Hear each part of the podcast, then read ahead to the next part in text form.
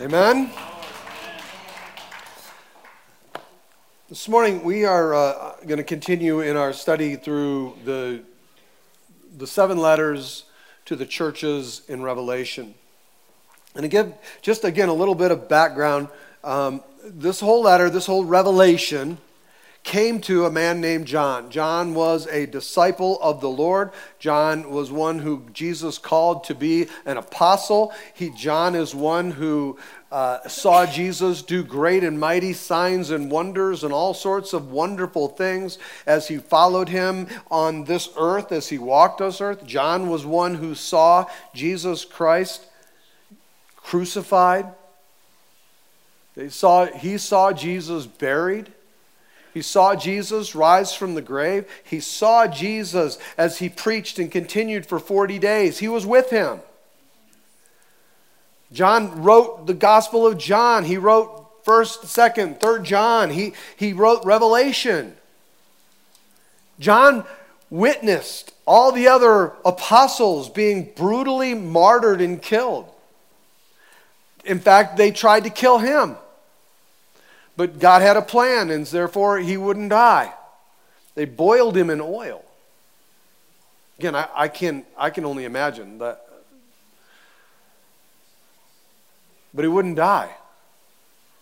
So they exiled him to the island of Patmos, a deserted island in which he was left alone. And the Bible says in, in, in Revelations chapter, Revelation chapter 1, it says that John was in that condition. I, I you know, again, I, I, would imagine that it would take quite a while for, especially an, an old guy. Listen, it takes me so much longer to heal from things than it used to. Well, I can only imagine the condition that he was in. And the Bible says that he was there in that place alone, away from the churches, away from all of his friends, away from every comfort of life. And he's in a cave. And it says on the Lord's day, he's in the Spirit. He's worshiping. Just imagine the sight. This, this, this boiled alive guy, almost 100 years old, in this cave, worshiping God. Me, I, again, I'll, I'll use myself as an example, but I'm not sure I'd like to think that I would, but I, to be quite honest, I'm not sure I'd be worshiping God at that point. I'd be wondering, why am I cursed? But he was doing that, and all of a sudden he hears this voice from behind him. And this voice starts to share with him these things. He turns around, and who does he see? Right there in the midst of the cave and all of this, he sees I mean, it's, he, it's not the Jesus with the torn clothing and the Jesus that has no place to lay his head. He sees the glorified, resurrected, living King of all kings and the Lord of lords. God comes in his glory to fill that cave with his presence, and he begins to speak to John about things. He says, I'm going to speak to you, John, about things that are and things that are yet to come. All through this boiled old guy. And he gives us the book of Revelation. And in those things that are, he writes these letters. And again, you, I, please go back and, and go through Revelations 1, 2, and 3. Read through them. It, it'll only take you 10 minutes. Then read through it again and take a little longer to just kind of dwell on what's going on in all of this. First John is, or John 1 is amazing. Or, John 1. Revelation 1, is, is totally amazing. You'll see the glorified Christ in this. And he gives us this letter, and this is or this, this letter to the churches. And in the here and now, and there's seven letters that he gives. And the first one that we're looking at is this letter to the church at Ephesus. And let's read through this starting in uh, Revelations 2, verses 1 through 7. He says, To the angel of the church of Ephesus, and again, he, he, he, that's one thing that's common in all of the letters, there is an angel that's assigned to each and every church.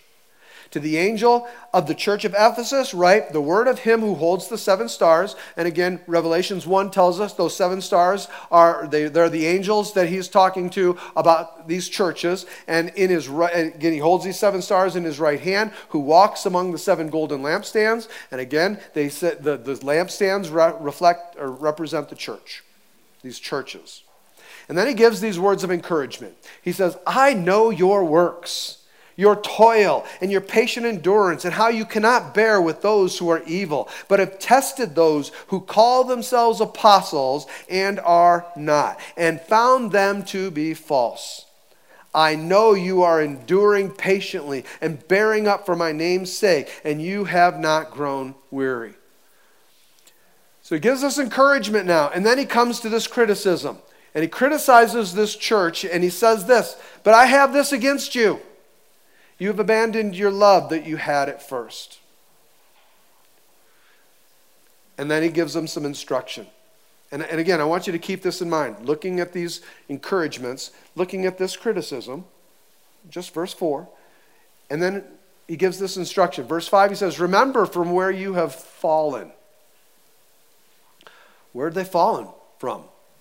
From the love they had at first. Remember where you've fallen. And then he says this He says, Repent. Look, when God tells us to repent, it's serious. Repent. Repent and then do the works that you did at first. Well, wait a second. Didn't he just encourage them for the works they were doing and for the way that they were still doing the things that they were doing and the, the way that they were standing strong? Didn't he just encourage them? So, what works is he talking about? He's talking about the works you did at first. We'll get back to that. But and he says this, if not, if not what? If you don't remember from where you've fallen and repent and begin to do the works you did at first, if not, I will come to you and remove your lampstand from its place. Lampstand represents the church. I, I, I, will shut your church down. And, church, please remember, he is not talking to Old Testament churches. He is talking to those who were born again by grace, those who had been touched by the grace of God, those who had been filled with the Holy Spirit, those who many were there at Pentecost. He's talking to a New Testament church here. And he says, If not, I will come to you and remove your lampstand from its place, unless you repent. He says it twice. Verse 6 Yet this you have you hate the work of the Nicolaitans. You hate the, again. We talked about that last week. If you look that up, you'll, you'll again you'll find a number of different things. But one of the most pronounced things you'll find out is that this was a group of people who were absolutely tied up in sexual promiscuity, every kind of sexual behavior, every kind of deviant behavior. They were involved in this kind of, uh, of sexual promiscuity, and they were also then also involving it in their religious ceremonies, temple worship, and things of that sort. And and Jesus is saying here hey, listen, church, I know you hate that kind of sexual promiscuity. And then God says, and I hate it too. This may not be popular, but for those of you who are being sexually promiscuous, being sexually active outside of marriage, God's institution of marriage, for those who are sexually promiscuous, you need to know this God hates it.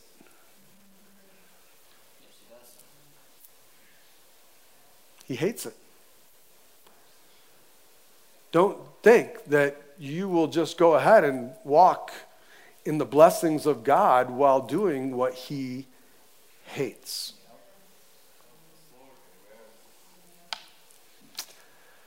That'll get some of you coming back next week. Sorry, but this is just the truth. You know what? The truth is the only thing that can set you free. I don't care if you like me. I don't care if you, I, listen, I, I really, I mean, I care, I, I, but I don't care. I, I have to tell you the truth. Amen. He says, I hate it. And then he says this He who has an ear, let him hear what the Spirit says to the churches. And then he goes on and he says, To the one who conquers, To the one who conquers, he's talking to the people in this place here. And he says, To those who conquer, who, who realize what I'm saying and overcome this thing, I will grant to eat of the tree of life, which is in the paradise of God. Amen. Now, the other side of that is a little daunting for those who don't conquer. Again, a lot, we'll, we'll, go into some of these things over the next couple of weeks because I think it's vitally important. But I want to take just a moment, just let's pray. Lord, in the name of Jesus, we thank you for your word. I thank you that your word is alive, it is active, and I thank you that you've sent it to us to love on us and to care about us with it. That, Lord, we would use your word to wrap around our heart, to keep and to protect us, so that the anointing of the Holy Spirit would come and refine that word in us. God, let us see fire up in our bones, that we would, Father, see the ability and the strength to do what you've called us to do, to obey you. And I thank you for that in Jesus' name. Amen. Amen. So last week, I, I, talked about the encouragements that he gave. I won't go through a lot of those, but Go ahead and throw those up there, Michael. He encourages the church because they were continuing to serve faithfully. They were, even in the midst of all of the trials they went through, they were faithfully serving God, faithfully doing the things that God called them to do. He says that they were enduring hardships. This was a difficult place that they were in, and they were enduring. They were standing firm. They were, they were remaining faithful and faithful to serve even when they were coming under great hardships in their life. He says that they had sound doctrine. These people had spent time listening to what Paul was saying, listening to what those who were called to lead were preaching and teaching and sharing. They had spent time studying and understanding and knowing what their doctrine was. These people had sound doctrine, and because of that, they were able to stand against those who were trying to bring false doctrine in, those who were trying to bring in occult things, those who were trying to bring in false religions and false gods. They were able to stand against the heretics. And he says they hated that. So, these people, these are the encouragements that God was bringing through Jesus as he's sharing this with John. And then he brings this criticism. And it's a big criticism that he brings in verse 4. And he basically says, You are not very loving anymore. You're not, not very loving. My question that I've been wrestling with is how does a church with all of those wonderful encouragements and all of those good things and all of the blessings that were there, how does a church that was doing all of those things come to a place where Jesus would dole out this very harsh criticism? Well, that doesn't sound too harsh, Pastor Mark. What are you talking about? I mean, they okay, they weren't quite as loving as they used to be. It may not sound that harsh, but when you look at what he says and you look at that in light of the consequences that he doles out here, you can lose your lampstand, he said. Hey, uh, you know what? He's talking about losing the opportunity to partake of the tree of life. This is harsh. This is some, again, harsh things that he's speaking to the New Testament church. Again, I, I, I'm there's a lot of places we could go with all of that. I, I want to stay on course here so that we can get you out of here by dinner.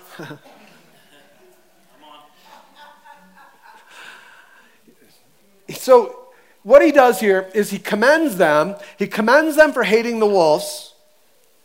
And then he criticizes them for the way in which they've lost their love for the shepherd and for the sheep and for him, the Good Shepherd.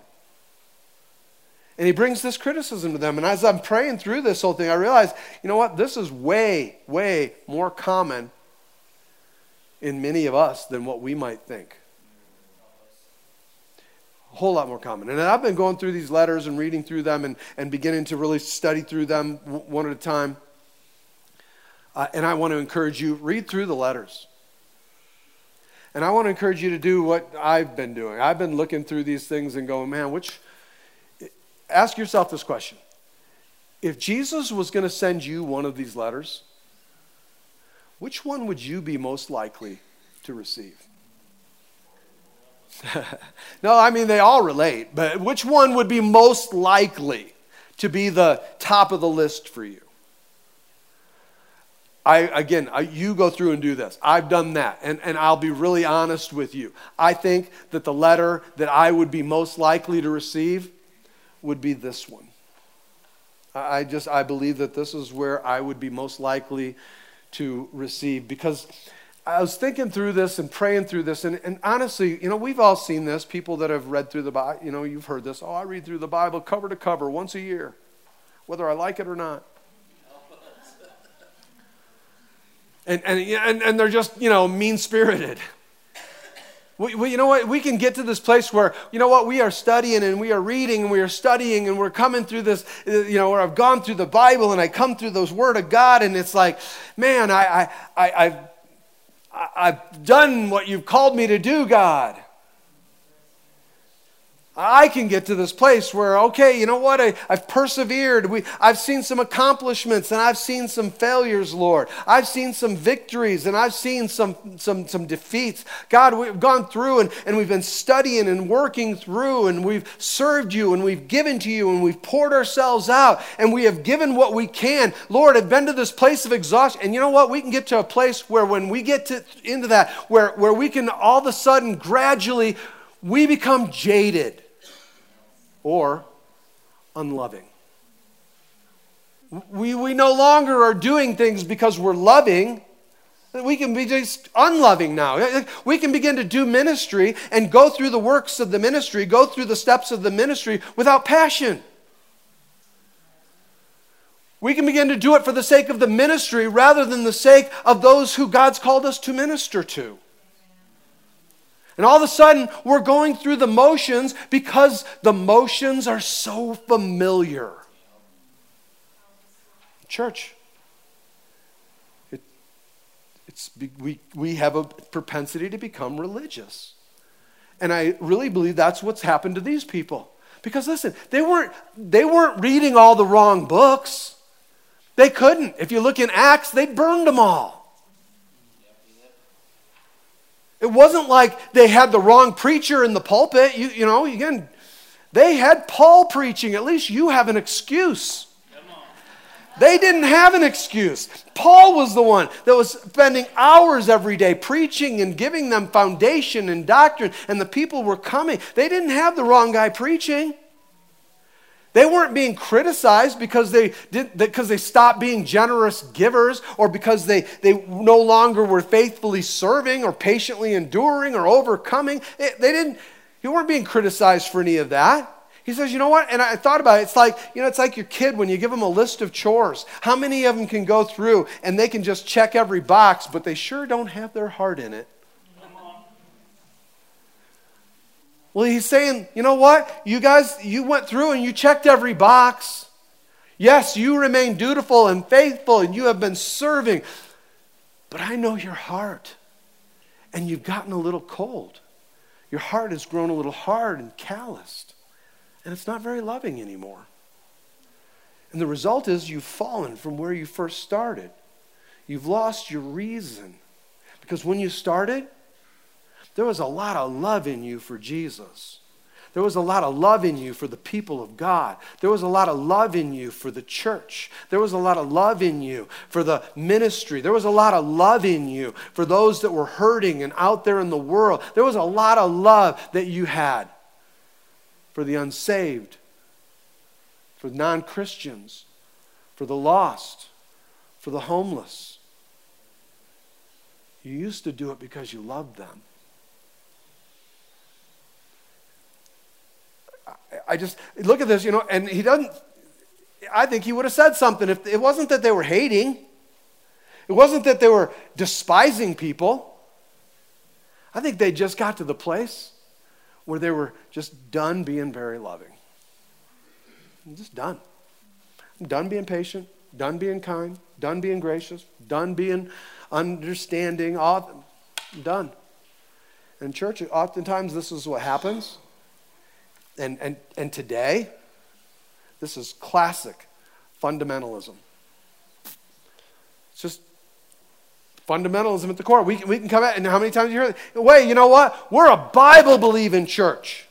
Now, please don't take this to the extreme. Of course, we're a Bible believing church. I'm, we're a Bible believing church. We're, I'm a Bible believer. Yeah, but are you nice?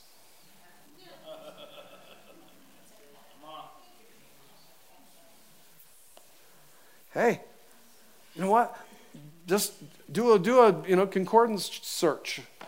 The Bible uses the word love a lot. A lot. In many different ways, in many different shapes, in many different forms, he uses that word love. But hey, you know what? We speak the truth. Yeah, but do you speak the truth in love? Because I believe there's somewhere in scriptures that God says, I want you to speak the truth in love. Are we doing that? See, this is what can happen to us. This is what can happen to us if we become like the Ephesians and, and it becomes all about truth and, and perseverance and work and faithfulness, which again, those are good things. He commends them for that. But we lose sight of the, the love and the grace and the kindness. And so many people walk away from the church because they feel that the church is heavy handed and authoritarian. It causes the church to become cold and unkind and calloused. Again, how many of you, again, don't, don't raise your hand, but how many of you could find yourself in this place? Hey, you know what? You're not a heretic. You, you haven't become a false teacher. You haven't gone apostate. You know, you haven't walked away from God. You're still giving. You're still serving. You're still reading. You're still caring. You're still trying. You're still putting in the effort.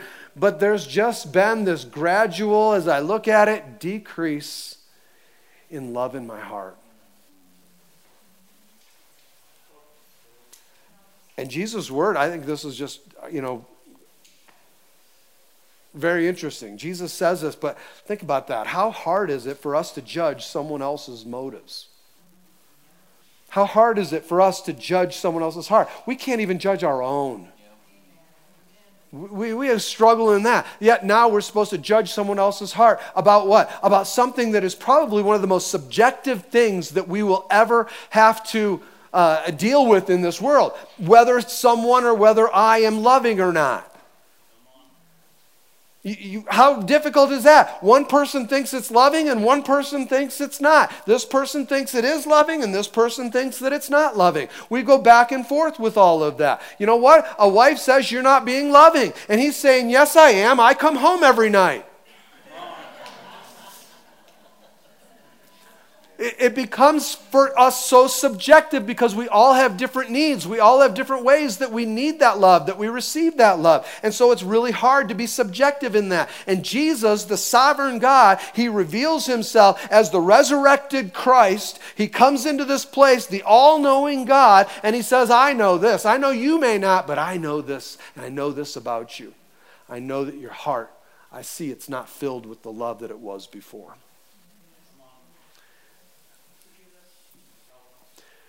Now, there are some good excuses that we could probably use, just like the Ephesians could have. Think about this. You know, I hear this from people a lot. Well, you know what? This is just a hard city to live in.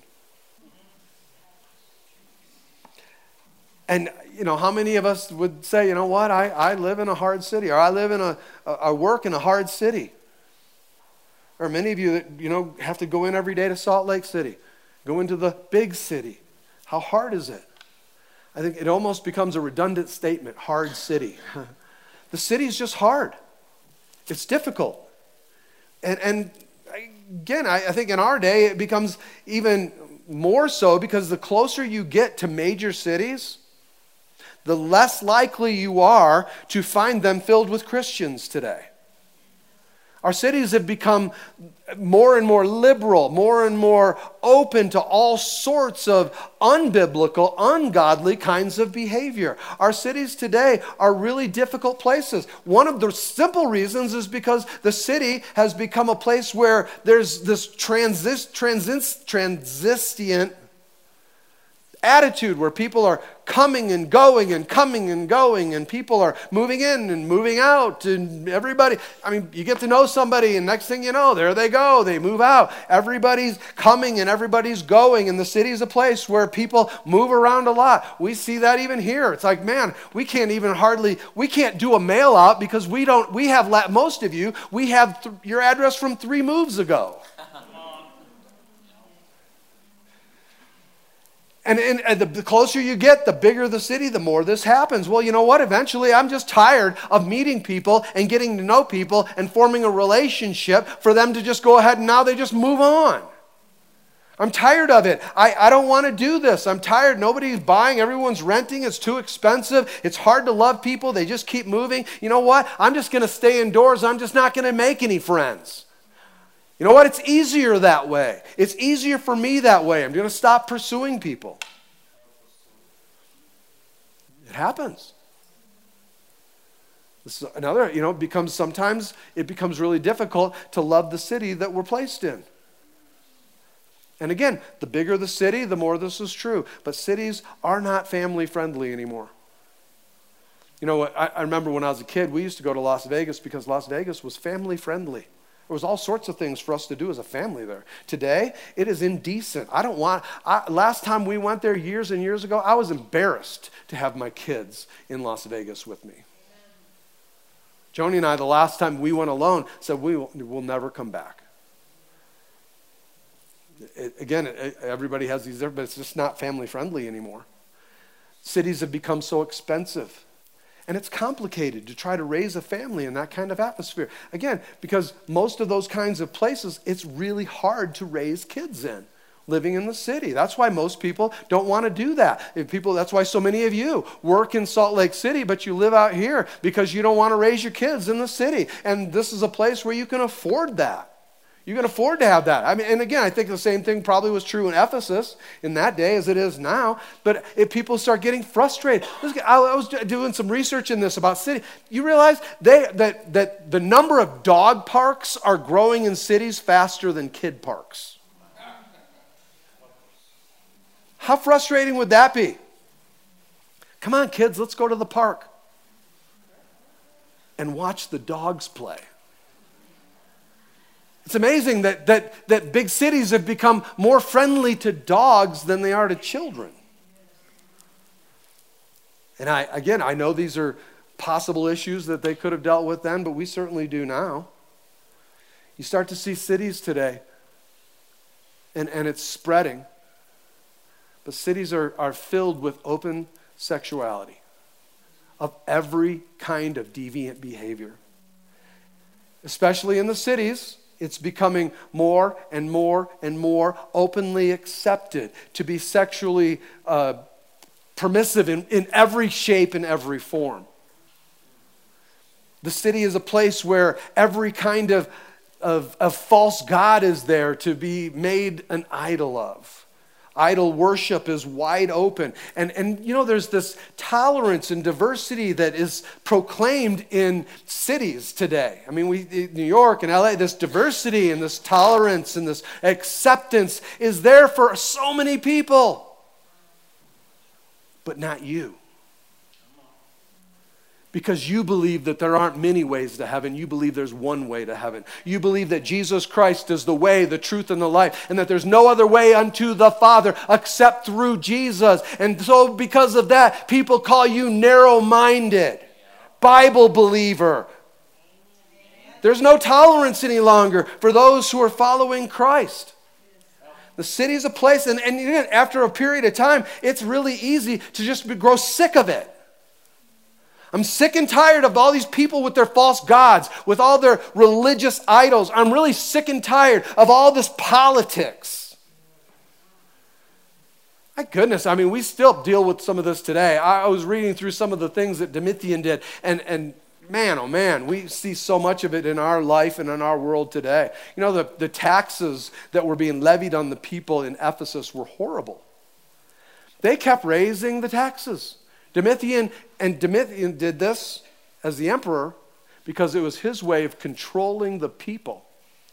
And what he was doing was systematically raising taxes so that he could take money from the people to fund the things that they, he wanted funded. Things that as Christians they didn't want funded. And then what, one of the things that he did was he raised for the military in that day, for the, uh, the Roman military, he raised their pay quite a ways. So he took money from the people, gave this huge pay increase to the soldiers so that people would want to become soldiers and the soldiers would be loyal to him because they were getting a fat paycheck. And so they would go out and they would do whatever he told them to do. So whatever law he decided to enact, he would then just take the military and make them obey. Now, can you imagine then? And again, I, there's a lot of there's a lot of parallel with where we are today in some of this. So the people of God had to be frustrated. Well, wait a second. So Jesus, in his word, tells us that we're supposed to pay our taxes. And then they take our tax money and they use it for things that are ungodly. It's like today, they take our tax dollars and they use our tax dollars to fund institutions that pay for abortions.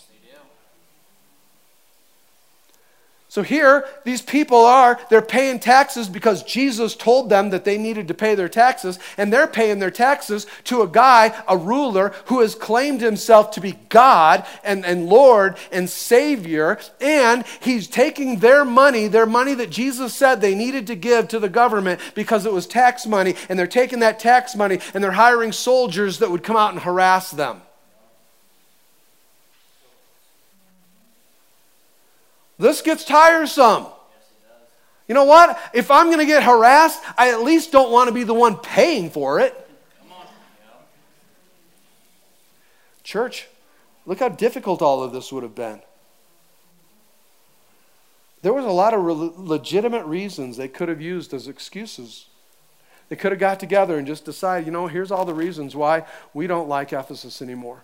Well, I don't, I don't want to be here. Here's why I'm sick of it. You know what? We have served and we have faithfully been here and we have faithfully sent out teams. We have faithfully uh, funded the missions work. We've been planting churches. We have been doing, we've been giving, we've been writing books, we've been planting these churches, filling these churches up. I mean, if you look at the history of the church in Ephesus, it was, if you generations. They had made great inroads in Christianity, even in the difficulty of this time, which means that they were growing. These people were doing. They had councils, they had all sorts of input. They, were, they, they, they had a little bit of clout going on.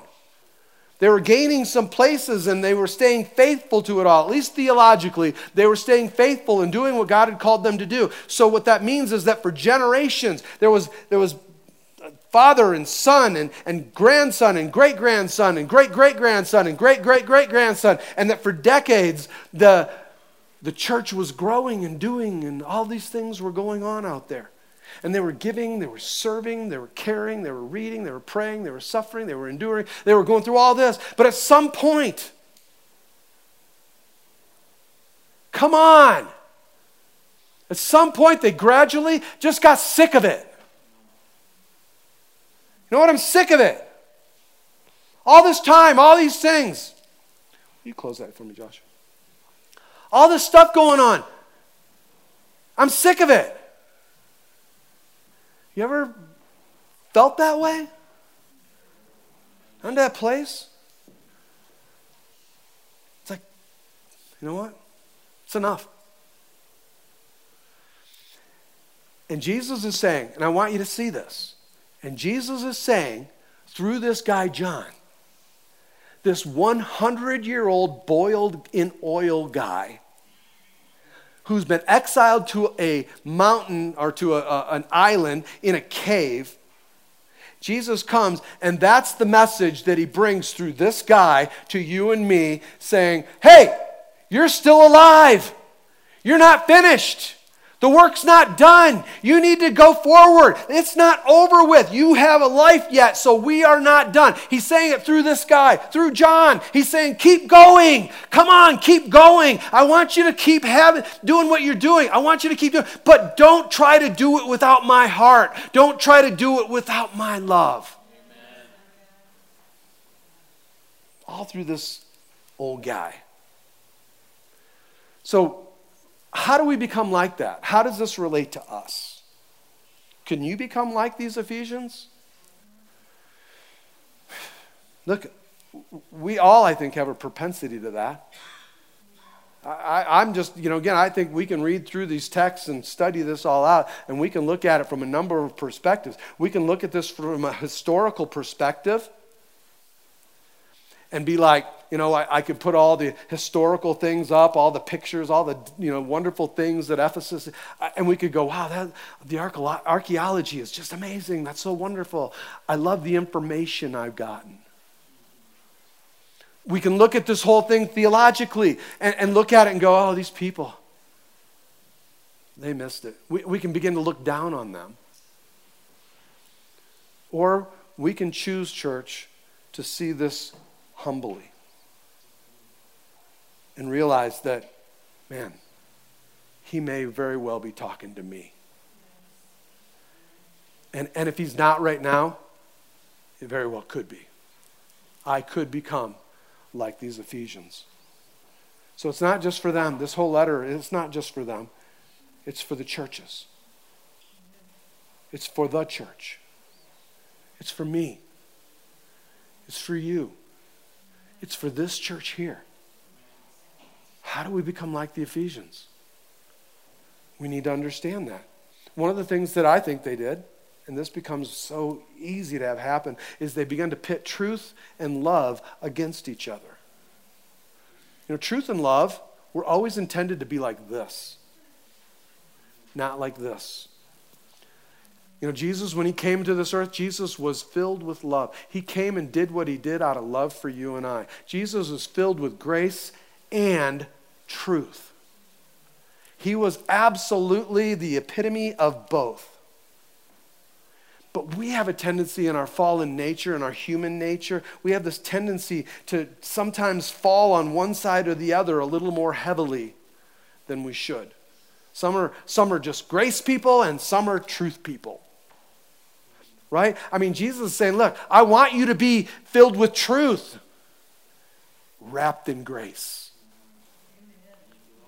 I, I want you to, to, to love people, and I want you to love them around the truth, where they, they go hand in hand.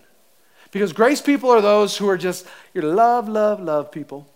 I just love everyone. I just love everything. I just love what's going on. I just love this. And, and all my goal is I just I just want to be nice. I just want to be lovely. I just want to be patient. I just want to endure.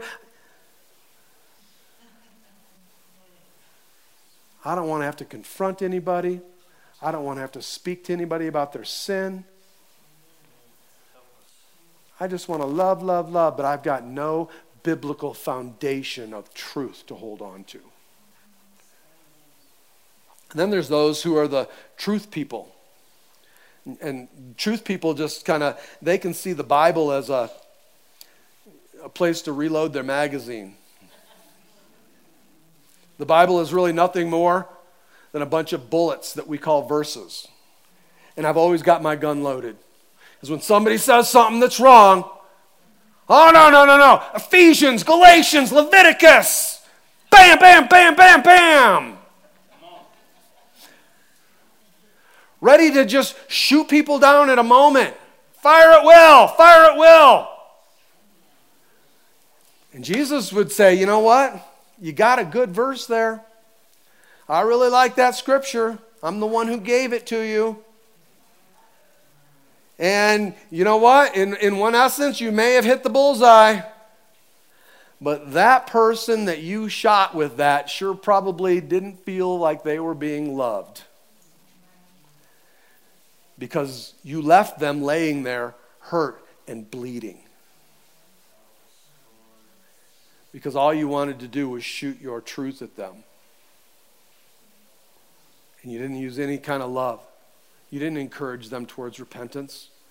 You pushed them away from the church. You didn't encourage them towards their, their sins. You, it just caused them to be in shame and to be in guilt and condemnation. And didn't Jesus say, for those who are in Christ, there's no, there's no condemnation for those who are in Christ? Well, listen, church, that means that God never uses condemnation to motivate people. He doesn't use that. And so, church, we don't want to pit love and grace against the truth, against one another. Look, I, am all for, I mean, we need both. But, church, truth must be communicated from someone that genuinely loves. And that's the way the church started. But what can happen in us is, you know, we can get to this place where we just, and, and it's not right, but in ourselves, sometimes when we grow in one area, we can fall away in another. And sometimes we can get to this place where we start to elevate the truth, elevate our knowledge of the truth, elevate our uh, superiority of the truth. And what can happen is that we begin at that point to even subconsciously devalue love. Okay, we, be, we begin to grow in truth, but then we start to devalue sometimes our love for non Christians. Devalue our love for people that are of other religions or people that annoy us, people that we don't like, people that oppose us, people that criticize us, people that mock us. We, we tend to get to that place where we can do that. When we grow in this area, we start to fall away in this area. And Jesus says, yes, you need to say the right thing. Yes, you need to say it at the right time, but you need to say it in the right way with the right motives. Amen. Yeah, truth, absolutely. But let's face it, truth absolutely needs the airbag of God's love. And are we doing that? I know certain churches, man, they can they can do that because when we don't when we don't have love, we just absolutely decimate people. And there's a lot of churches that do that in church. There's pastors that do that. And I'm sorry to say, I, I know I have done that before. And I know that some of you have as well we can, we can do that. And, and, God's called us to a place of repentance. He doesn't want us to, to breathe fire on people and incinerate them. He doesn't want us to show people the fundamental doctrine that we have so that we can impress them with our spiritual accolades. Look, he doesn't want us to decimate people.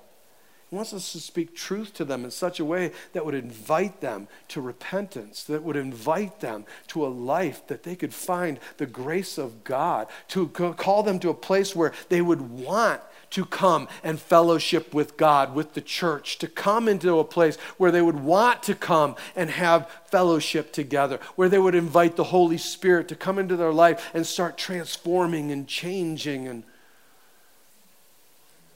blessing their life. And, and so the, the last thing, and I'll share with you today, is the, the, second way that we, that brings us to the second way that we can be like the Ephesians, and that's when we start listening to only our doctrines and we stop listening to the Holy Spirit. And now again, that can happen. You know, you can, you can read the Bible. You can spend years and years and years every day just reading your Bible and getting into your Bible. And, church, that's a good thing. Okay, that's a really good thing. We, we, but we can get to the place where we're just reading through the Bible because that's what we're supposed to do. And we're reading all the Christian books. And today, we can come under so much teaching on the internet and with so much education. We can be so overeducated and underapplied. We have got this place where, you know, we got a year of Bible college under our belt. And so now we have got all of our scriptures categorized. We have everything in our Bible. Uh, we've got them highlighted in, in our yellow, our red, our blue. And we've got everything categorized. And we know exactly exactly where to go. Our doctrine is in place. We've got this place of religious systemization going on. It's complete. We don't have anything else to do, or at least we feel like that. And all of a sudden, we begin to run on autopilot. We get to that place where, you know what, I, I just, you know what, I really don't need to pray too much anymore. Now, we may not say that, but we think that. I don't need to pray so much because Well, I have theology that tells me what to do. Or I, I, don't need to listen to the Holy Spirit anymore because I have theology that directs all my steps. Now, again, I'm all for theology. Please, we have to have theology, we have to understand doctrine. But, church, what he's saying is don't avoid those things. Don't avoid doctrine. Don't avoid theology. Don't, uh, don't avoid systemization of Scripture and what it is that God's speaking to your heart. Don't avoid those things. But you still need to be filled each day with the Holy Spirit. You still need to be led each day by the Holy Spirit. You still need to hear the voice of the Holy Spirit. Church, you still need to remain teachable. I, again, this is that place where when we stop being teachable, we run into all sorts of problems. And that's why Jesus said this. And he said this to all seven. This is one of the things that's common for all of the seven churches. He said in verse 7 He who has an ear, let him hear what the Spirit has to say to the churches. He's saying basically, you know what? You're not listening to the Holy Spirit. You're not listening to him. Now, again, I'm not pitting the Holy Spirit against Scripture. Please, the Holy Spirit is the one who inspired and wrote the Scriptures. The Holy Spirit is the one who gave us the very Word of God. And He gave us the Word of God that is perfect, and it is true, and it is good. The Holy Spirit is the one who comes into our life, and He comes to dwell and to live within us so that He can guide us into the Word, into the truth. So the Holy Spirit absolutely does these things. That's what Jesus said in the Gospel. So, so the, the truth is, is that the Bible, you know, the Holy Spirit comes in and He causes the Bible to become of use in our life. He begins to enlighten it in our life, and He uses the Word of God, the Holy Spirit will, to lead us and to shape us and to transform us and to change us, to take us into His will, to help to direct us, to inform. He, the Holy Spirit will do all of those things. But, church, you cannot live by the Word of God without being filled by the Spirit of God. You need Him. We begin to walk in a religious kind of dogma that, that will begin to hurt people when the Holy Spirit wants to take us and show us how to use the Word of God as a balm, as a salve, as a healing virtue in the lives of people around. And today, there's a, there's a number of theologies that, that essentially tell us that the Holy Spirit does not operate like He did before. And again, it's not true. It's not. I absolutely agree that there are specific things that the Holy Spirit was doing at, at, a, at, certain times to reveal certain things in the church as the church was founded and the church began. I absolutely believe that. But we still, in the same way that they needed the Holy Spirit, we still need the Holy Spirit in every moment of every day, just like they did back then, and just like every Christian until he comes again will absolutely need. Because, church, the Holy Spirit, the Holy Spirit is the sign and seal of our salvation. And we need the Holy Spirit to lead us, to guide us, to convict us, to instruct us, to lead us in the Word. We need that. Worship team, come on back up, would you please? So, how do we become like this Ephesian church? How can we protect ourselves in that way? How do we do that? I, you know, we can get to this place, church, where we become so consumed in our studies, our, our, our systematics, our, our religious affiliations, our doctrine. We can get so tied up in all of that that, church, we forget that Jesus is alive. We, we get to the place where, you know what, we, we stop relating with Him out of the love relationship that drew us to Him in the first place. We, we came to, listen, you may think, we may think that we come to Jesus because we want to get out of hell free card. There's not a one of us that didn't come to Jesus for any other reason than his unconditional love drew us to him. Absolutely. Does he set you free from a future of hell? You bet he does. He's the only way out. But it's un- his unconditional love that draws us there. And, and we can forget that. We can forget that we're supposed to be having a love relationship with the groom. that we're engaged to Him. We're His bride. And we're supposed to be each and every day having this love relationship with Him. We can forget that the Holy Spirit actually has taken up residency in us, that He lives in us.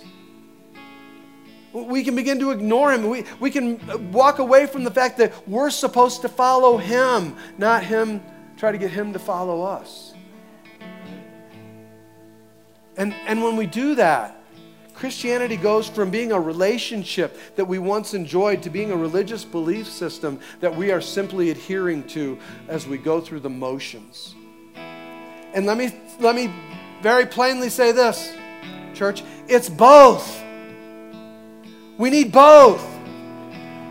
Christianity is a religious system eh, that we are called to have a belief system in, that we adhere to, absolutely. But, church, it is intended, God made it to be a relationship that we would continually enjoy. And we need both.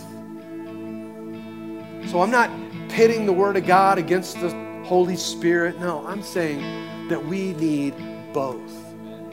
We need the truth of God's word. We need his love. We need the leading and the, attention that we need to give to the Holy Spirit so that he can love on us and continue to renew that love in us.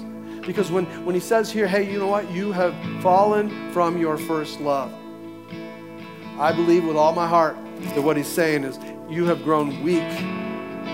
You've grown cold in the relational enjoyment with Jesus. You've grown cold in the love relationship with the people around you. You've grown cold in the love you have for people that are lost and bound for hell. Those are some ways that we can become like the Ephesians. And listen, I, I know I know that I know that this very easily could be a letter that Jesus would send to me. I pray that you would search your heart in the same way. Will you bow your heads with me? Take just a moment, church. And let the Holy Spirit just minister to you. Have, have, we, have we as a church, have we gotten to that place where we're ministering to people because that's what we do and lost sight of those that we actually are doing it for? Have we gotten to that place?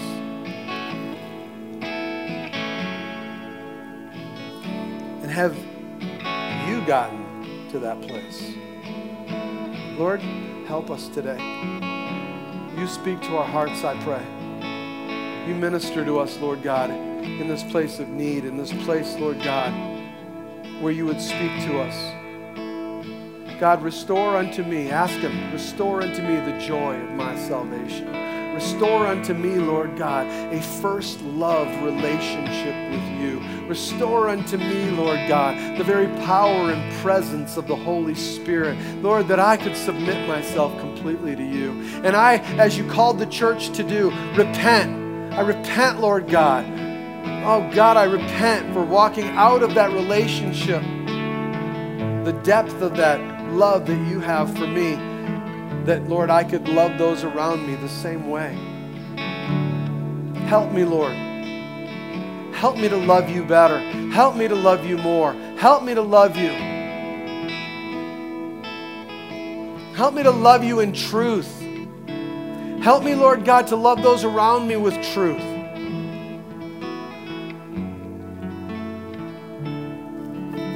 And fill me fresh and new today. Fill me with your Holy Spirit. Oh God, I need you. I need you more. Fill me, oh God.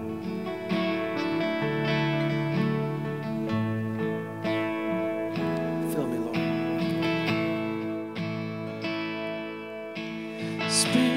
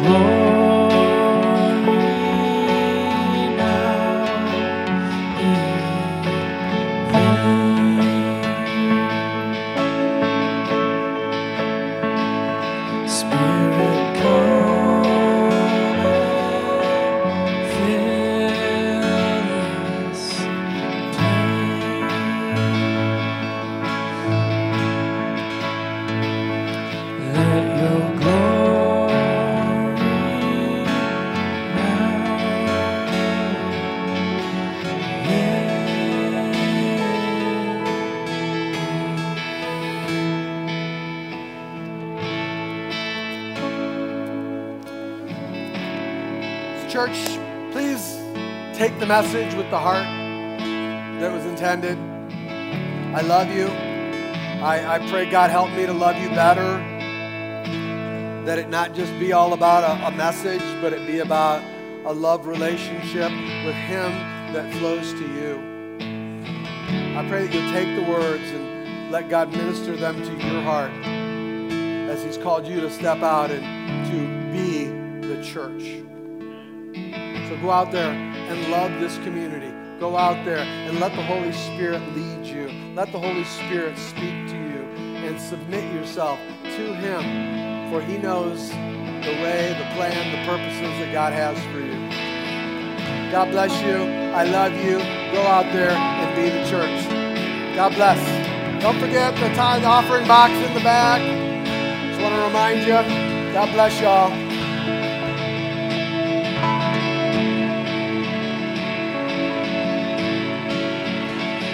Worship the God who was. We worship the God who is. We worship the God who evermore will be. He opened the prison doors. He parted the raging sea. My God,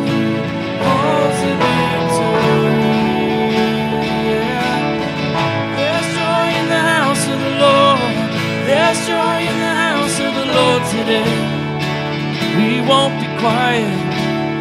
We shout out your praise. There's joy in the house of the Lord.